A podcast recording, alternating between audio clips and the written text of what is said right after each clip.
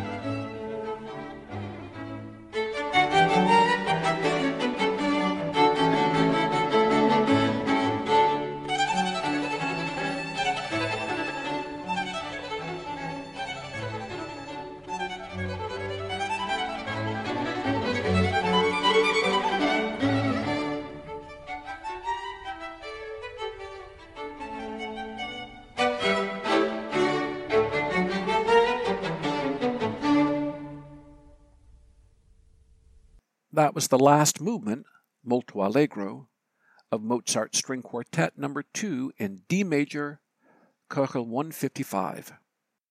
Now's the time to give you the performers. You know, I don't know them. They aren't listed with the recording. So the honor goes to Wolfi, to Mozart, alone. But that was a nice assist from the performers. To say it again, I'm Jay Nordlinger, music critic of the New Criterion, bringing you Music for a While. If you'd like to subscribe to our podcast, you may do so via iTunes, Google Play, etc. If you'd like to write to me, the address is nordlinger at newcriterion.com. If you'd like to sponsor the show, please let us know. Vladimir Horowitz, the great pianist, often lamented that no one played Medtner, Nikolai Medtner. He was a Russian composer who lived from 1880 to 1951. He wrote primarily for the piano. Medtner has always had a devoted following, and they, we, have always lamented that he is not more frequently played. I was listening to some Medtner the other day, played by Horowitz. Oh, it is good. The piece, yes, and the playing, full of character, color, genius. Nikolai Medtner wrote 38 pieces he called tales, or fairy tales, we say. This is number three, recorded by Horowitz in 1969.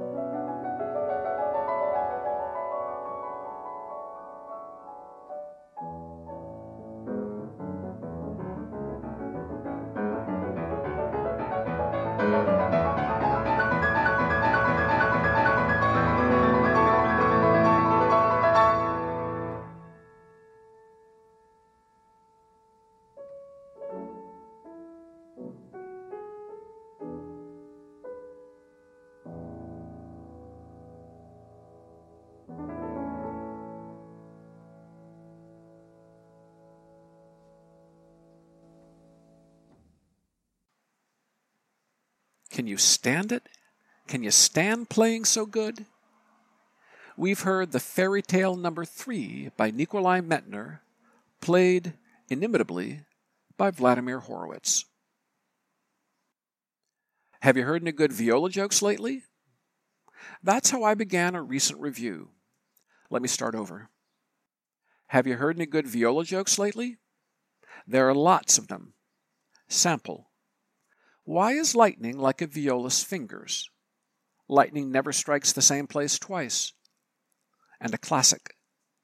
How can you tell whether a violist is playing out of tune? You see his bow moving. These jokes are absurd and unjust, of course. But I have to tell you a story. Years ago, I did a public interview of Lawrence Dutton, the violist of the Emerson String Quartet. I asked, Why do people make viola jokes? he gave a very surprising answer. He said that a lot of second rate musicians gravitate to the viola, with the first rate ones gravitating to the violin. Dutton wanted the general standard of viola playing to be raised. I will indulge in one more joke. How do you keep a violin from being stolen? Keep it in a viola case. Second raters aside, there are many first rate musicians playing the viola, and the Chamber Music Society of Lincoln Center hosted a recital by one, Paul Neubauer. I'll stop reading for a bit. Yes, Neubauer played an eclectic recital with the pianist Gloria Chen. It included a familiar piece or two, the Hindemith Sonata, for example, and pieces off the beaten path, way off, and wonderfully off.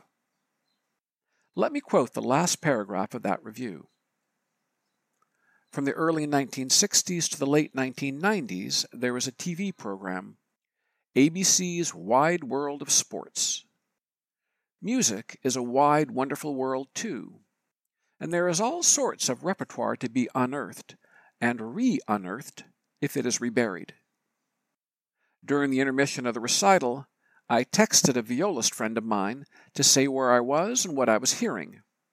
He replied, May you come out of the recital with a renewed love of the best instrument there is. Included on the program of Neubauer and Chen were a pair of pieces by Frank Bridge, the English composer who lived from 1879 to 1941. They are called, in fact, Two Pieces for Viola and Piano. The first is pensiero, Italian for thought. The second is allegro appassionato. We will hear the latter piece. I don't have Neubauer and Chen for you, but I have Saba and Reyes. Mark Saba, an American violist, and Eliane Reyes, a Belgian pianist.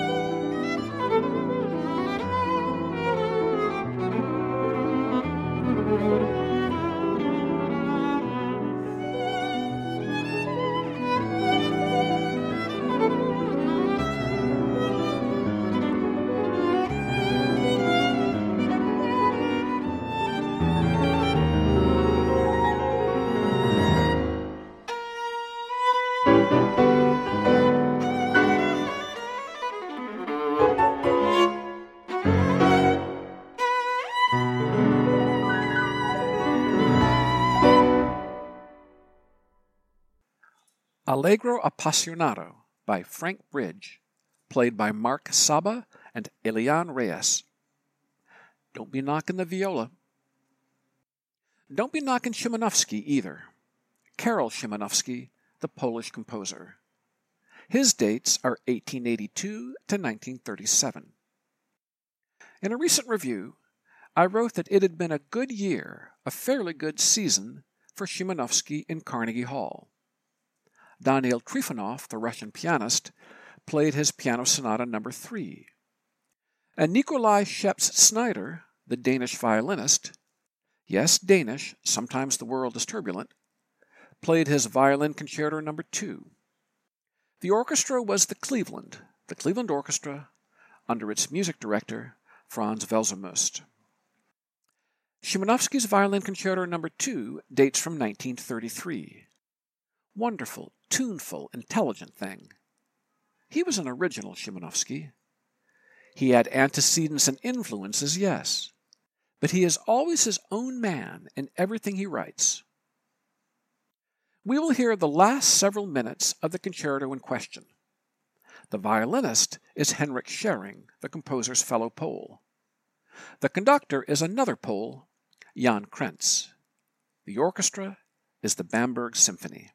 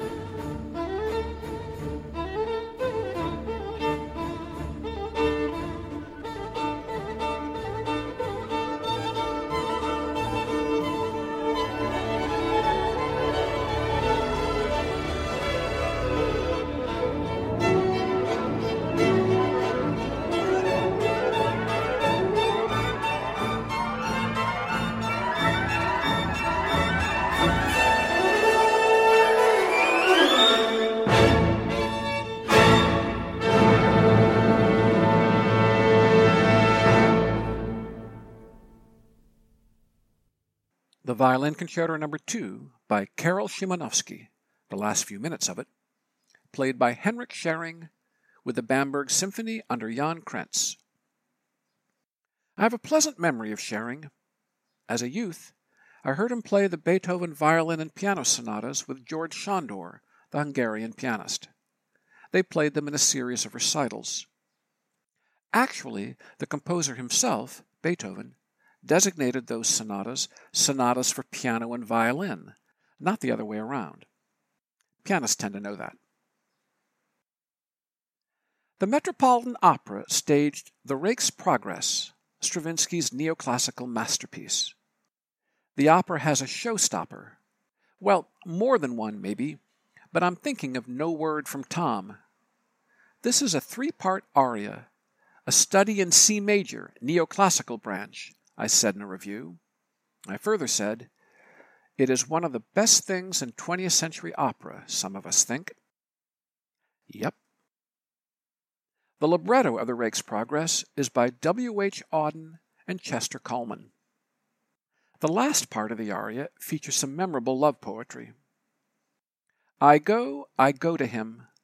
Love cannot falter, cannot desert, though it be shunned or be forgotten, though it be hurt. If love be love, it will not alter.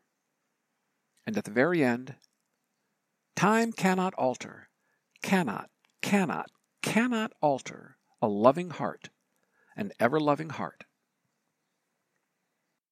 I'll tell you something about No Word from Tom. Not the aria, but the very words. I have a friend who works in opera, and when he hasn't heard from someone, he'll say, No word from Tom. We're going to hear a famous recording of the aria made in 1989 by Dawn Upshaw, the American soprano. She was just starting out at the time.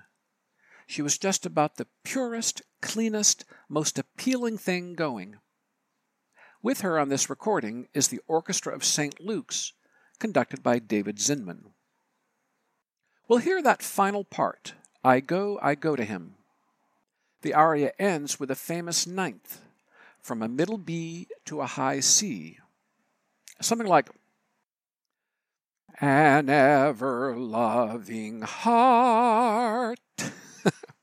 well, Dawn'll do it much better and higher. Also, note the flying sound through her voice, the sensation of flying as she holds, spins, the high C. That is characteristic of Dawn. Ladies and gentlemen, this is just about the best thing ever. Thanks for joining me. See you later.